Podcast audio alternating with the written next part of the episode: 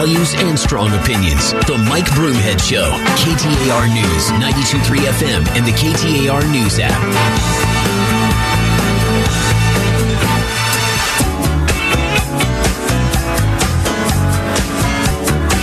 Just going to be an Earth, Wind, and Fire Friday. That's what it's going to be on the show. Uh, don't forget, this hour we are going to be letting you have a chance at Suns tickets. That'll come up a little bit later in the show. Uh, but I could listen to Earth, Wind, and Fire all day. Thanks for being here this afternoon or this morning. It's afternoon somewhere, right? Um, up to forty thousand people amassed at the border ahead of Title forty-two. These are the issues. I've I, there's been there's a lot of narratives on this show. Um, I repeat myself a lot. What I mean by that is a lot of things fit into the same boxes. You know what I mean? And this is one of them. And the box that happens for me over and over and over again is that this administration is responding too little, too late to issues.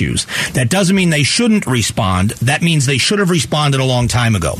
This is not me talking. This is now Uh, Senator Sinema saying that we she doesn't believe that we're prepared for what's going to happen after Title forty-two expires. She's concerned for the state of Arizona and other border states of what's going to happen. At the northern border, they have a huge increase in drugs and in uh, human smuggling or humans coming across the border to the north. We are seeing a growing problem, and when Title forty-two expires, they are anticipating it's going to get much worse. Um After getting some insight into how expansive and how wide the um, the job of C B P is and interdicting all the things they interdict. And I just – because it matters, I think, it's not just drugs. They're in charge of keeping stuff that would destroy our crops out in food, uh, animals that, that come in, agriculture, stolen artifacts.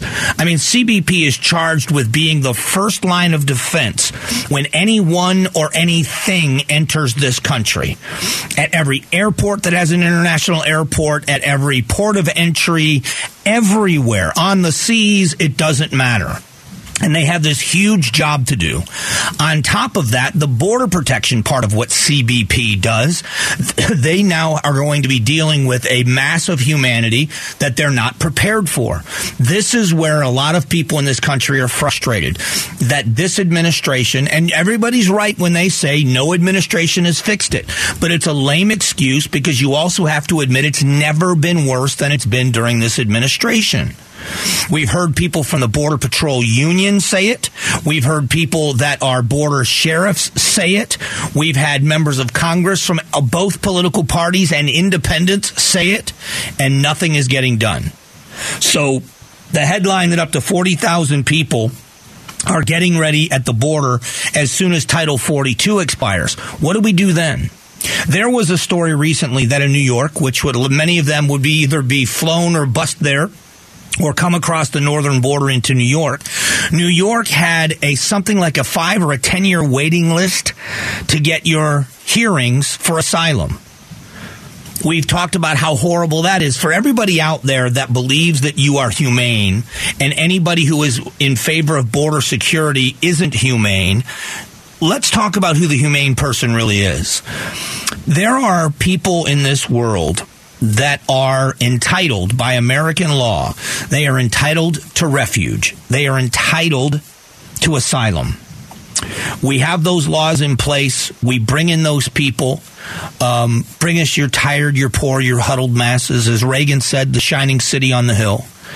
And we bring people into this country and we say, because of what's happening where you live, where you're from, when you come to our shores, you get asylum. You file for asylum and you're given that asylum. During the Mariel boat lifts in the nineteen seventies, uh, Jimmy Carter made a deal with Fidel Castro to allow people to come to America. And Castro emptied the prisons. He did do that. Castro emptied uh, asylums, and he sent sick people and mentally ill people, criminals here. But along with that, there were so many good people on that island that came to America. They had Freedom Town in Miami where they had that big fenced-in area. You saw it was kind of made famous, or at least what it looked like it was, if made famous in the movie Scarface. But there were people that were waiting, what was it, six months sometimes in order to get processed through the system. And that was seen as such a very long time to get through the system, to get your green card, to get on a pathway to legal citizenship or to, uh, to or legal residency or citizenship. And now you look at us and it's years and years and years. We no longer have the wet foot, dry foot rule with Cuba. Cuba still is a communist country that is horrible to their people. Venezuela, same thing.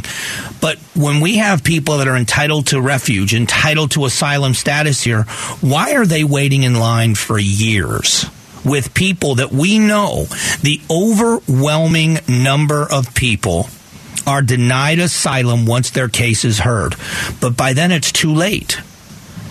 They come here. They have legal status to stay here, so they go to work. Sometimes they start businesses. They build careers. They get married. They start families. And then after years and years and years on the list, then we say, you are never entitled to asylum. It was a false claim. And now we are horrible people for separating families. And you, well, you can't deport this person now. They've put down roots. They've got a family now. That's what our system is doing. But the other side of that are the legitimate asylum seekers, the people that have legitimate status here, that have come here with an honest reason for uh, during to, uh, within American asylum laws, and they're not getting what they deserve in a timely fashion. How is any of this good? The answer is it's not. The drugs are crossing. We know about the fentanyl crisis. We know that it continues to get worse, and nothing is getting done. We've all known that Title forty-two was set to expire, including the White House. They have not told us anything of a plan that will work. Nothing. Nothing. And when it doesn't work, they'll blame the previous administration. But at, at, at some point, you have to stop with the blame game. You are responsible. When you take the job, and it's happened, pick pick an industry. I love ta- I love sports analogies. Let's pick an industry. Let's take football. Um, we have a brand new G M and a brand new head coach of the Arizona Cardinals. They're going to get a pass for a season or so as they implement what they believe is the right direction for this franchise in the N F L. After that, blaming the old regime is not going to work. You've been brought in to fix it. What are you doing to fix it? And it's like that in every sport. It's like that in an industry. Um, I've worked in places where the boss has been let go, especially in this industry, where the boss has been let go and the new boss is expected to right the ship. And there is a there there is very little excuse that is accepted. There is a time frame where they understand that it takes a long time to turn the ship, but you're expected to turn the ship. Here we are. Uh, two and oh, two, over two years, almost two and a half years into this administration, and the ship is worse than it's ever been before. At what point do the American people say, time to stop blaming other people, and we're going to replace not just you, Mister President, we're not just going to replace you, we're going to replace anybody that aligns themselves with your way of thinking because you promised us results that we're not getting. There is nothing wrong with that. You can like somebody, you can say someone's a good person, and say that they're not right for this job. And it happens in every successful industry out there. Good person, really like them, not right for the job anymore. Time to move on. All right, coming up in a moment, we get caught up on the biggest news stories of the day. It's something we call, Did You Hear This? So please stick around.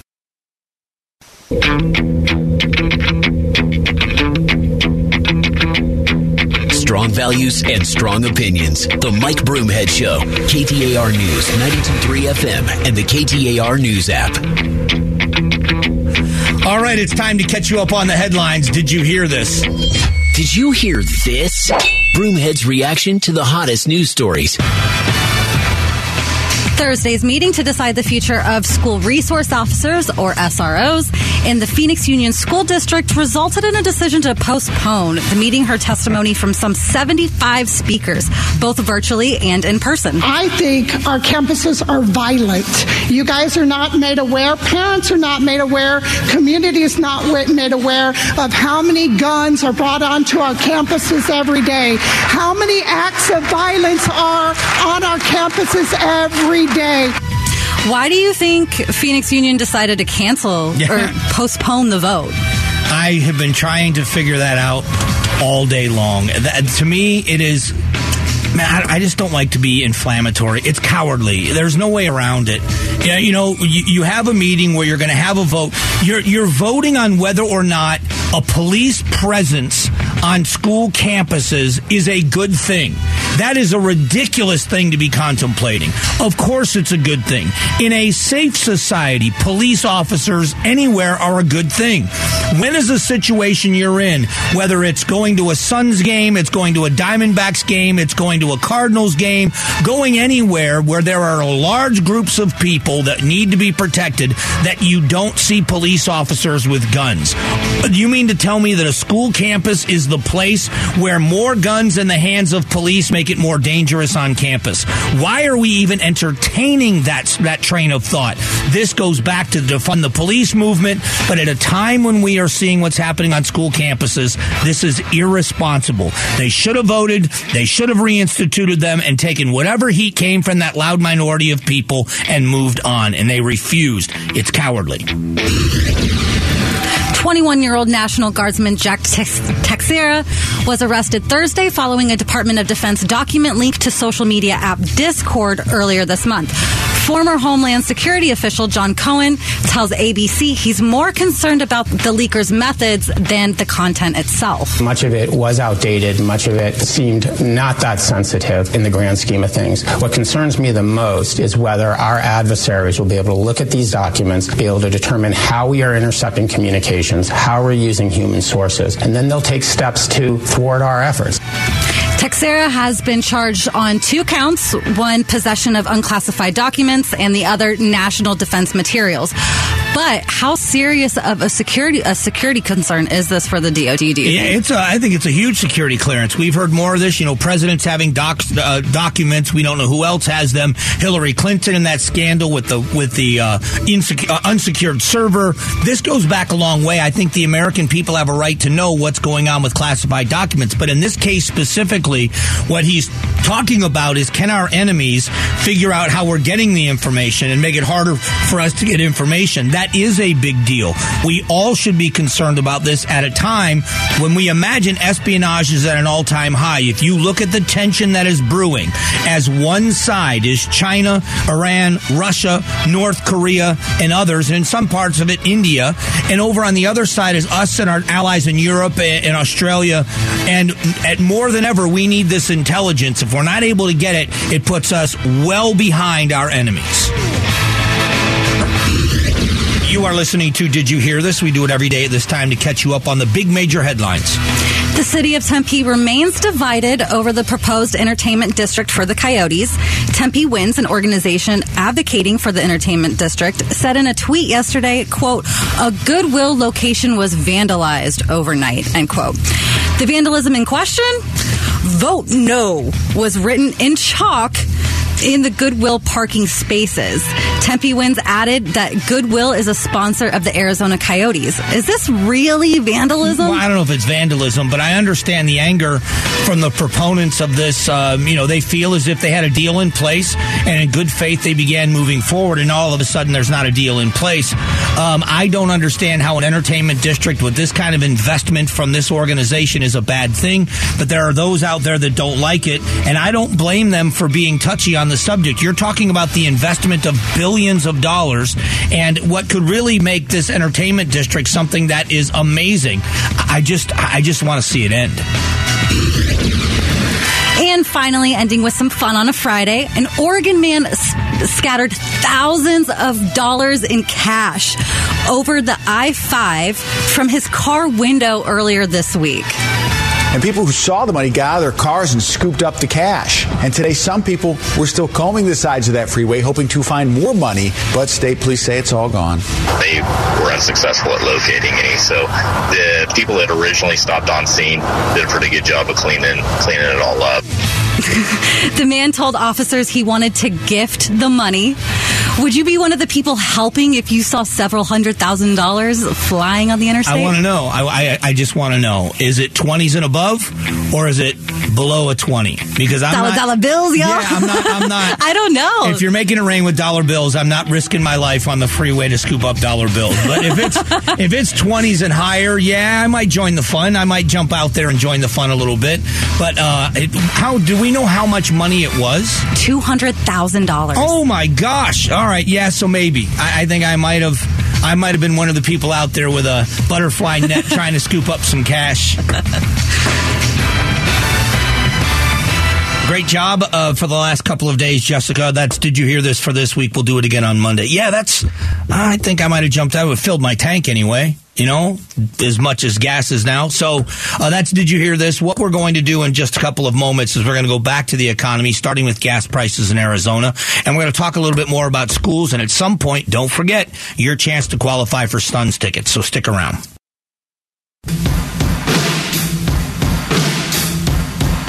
Strong values and strong opinions. The Mike Broomhead Show. K T A R News, ninety-two point three F M, and the K T A R News app.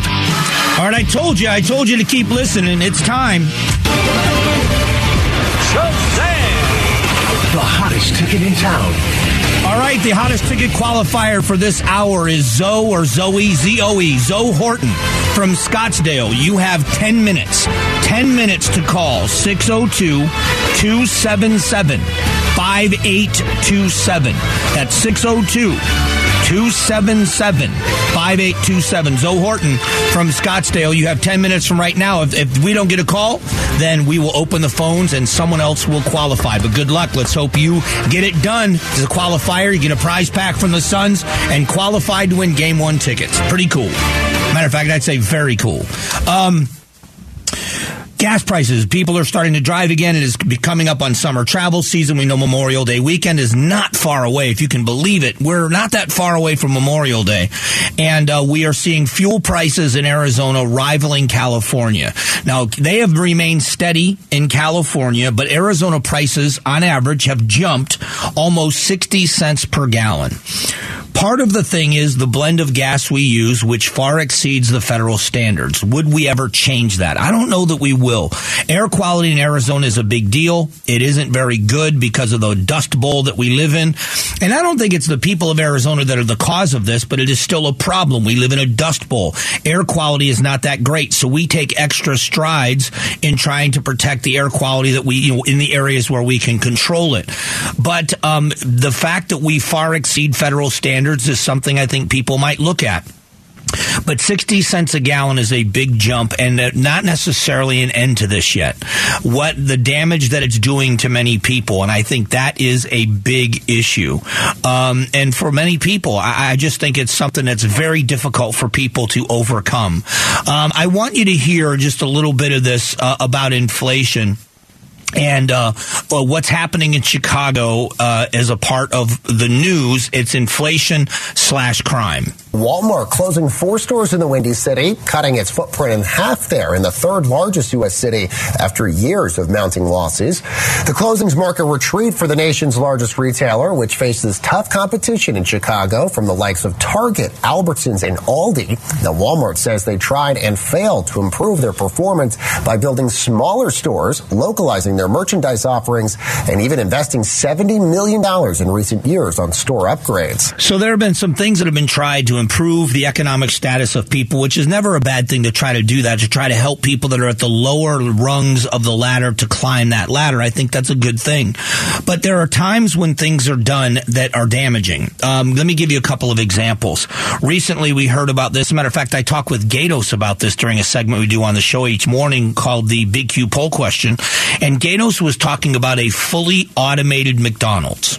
From the order to the cooking to the delivery, fully automated. And I think a lot of this comes from, you see the demand in people who are working in jobs in fast food restaurants that are demanding a living wage. And that is, it sounds terrific. I'll be honest with you, man. It sounds good, and it's hard to argue against it, that people that are working hard. But you've got to remember, minimum wage and entry-level jobs are not meant to be career jobs. It is just that. It's the high school kid that for the first time in his or her life, they're starting to learn the value of the dollar, and the parents say you have your driver's license, but you've got to pay for the increase in insurance and pay for your own gas in the car. It teaches them a bit of responsibility. It is that kind of a job that those jobs generally are. And I will tell you, anybody that's working hard deserves respect. And so I'm not diminishing the work. I'm saying that when you try to falsely inflate the wages for that job, there are consequences, because the people that are in those industries understand their market and they understand who their customers are. And when you do that, you say to people, okay, well, now I have to pay these employees this much more money.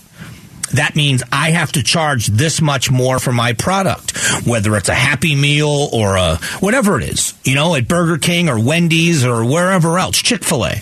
And so when you start mandating higher wages, they charge more money, which means people at the lowest rung of the ladder do not see their lives change for the better. Their lives stay exactly the same. It squeezes the working class. You see, upper middle class people, middle class people can absorb those costs. It's just inconvenient. But when you've got the working class that is penny pinching and, and watching every dollar they spend, those increased costs at the lower level squeeze them, so their quality of life diminishes. There's nothing, I'm not an economist, but this is nothing genius what I'm saying here. Wealthy people can eat a tuition increase at college, pay for their children's college, and say what a horrible thing it is that college is that expensive. But it doesn't change the college experience for a rich kid. People that are poor have opportunities at grants and scholarships, so their college is paid for or largely paid for. The working class in America that makes too much money to qualify for subsidies but doesn't make enough money to eat those costs are the ones that have student loans that they can't pay for twenty years. And I just wish that we could take people at face value on what they're trying to accomplish, because there are a lot of times when an idea sounds like a good one and it doesn't work, that it doesn't produce the results you want it to. And yet we keep doing it over and over and over again. Inflation is killing working class families. It always has, and it always will. So when you have an administration like this one, and you heard, you know, how many times have we heard President Biden as Senator Biden or Vice President Biden talk about growing up in Scranton, you know, and riding the train to work and working class, and I drove a truck and I did this, and acting as if they are champions for the working class. Maybe in their heart, and I believe probably in their heart, they think that's what they're doing. But when the results aren't there, and that's what I would love to ask of voters individually, for everyone out there that has been voting for these kinds of things forever, and your life has never improved, why do you think more of it is going to improve your life? That's my problem with it. You know, and I'm not, again, I, I, people's perception is fair. You know, they meet you at a place or they learn of you at a place in life, and they make a perception about who you are and who you've been based on what they see in that snapshot. I am not a silver spoon kid by any stretch. I was a very poor kid growing up, very poor. But I had the luck, I had the good fortune, I was blessed to be around people of means, people that have worked themselves from working class to wealth. And they always gave me the vision that if they could do it, I could do it. And I've always lived by that. And it, it, I don't have any animosity toward anybody else's success, none whatsoever. My job as an employee has always been to make sure the boss is making more money than I am. Whether I was working by the hour as an electrical contractor or I've been in this business in radio, I want to be able to go to my bosses when it's time for a new contract and say, hey, listen, I know what you're paying me, but we know what the advertising revenue is during the show, and I think we're doing a good job here. We want to keep doing this.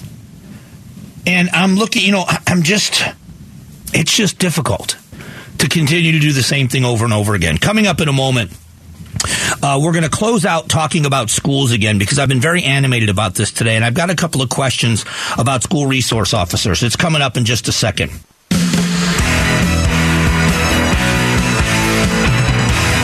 strong values and strong opinions. The Mike Broomhead Show, K T A R News, ninety-two point three F M, and the K T A R News app. Well, well, well, it sounds like Zoe Horton was from Scottsdale was listening. Congratulations. She is the latest qualifier for Suns tickets. Um, those tickets, I believe, are going to be given away at some point today. There's another name to be called in the four o'clock hour. Make sure you are listening because it could be your name that's called. Just text the word tickets to four one one nine two three and you might be a qualifier.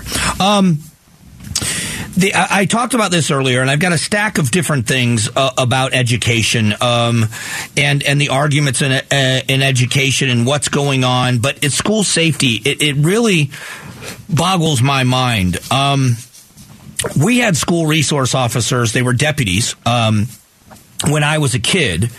And uh, this was in the nineteen eighties in my high school. And we loved the guy. Everybody loved the guy.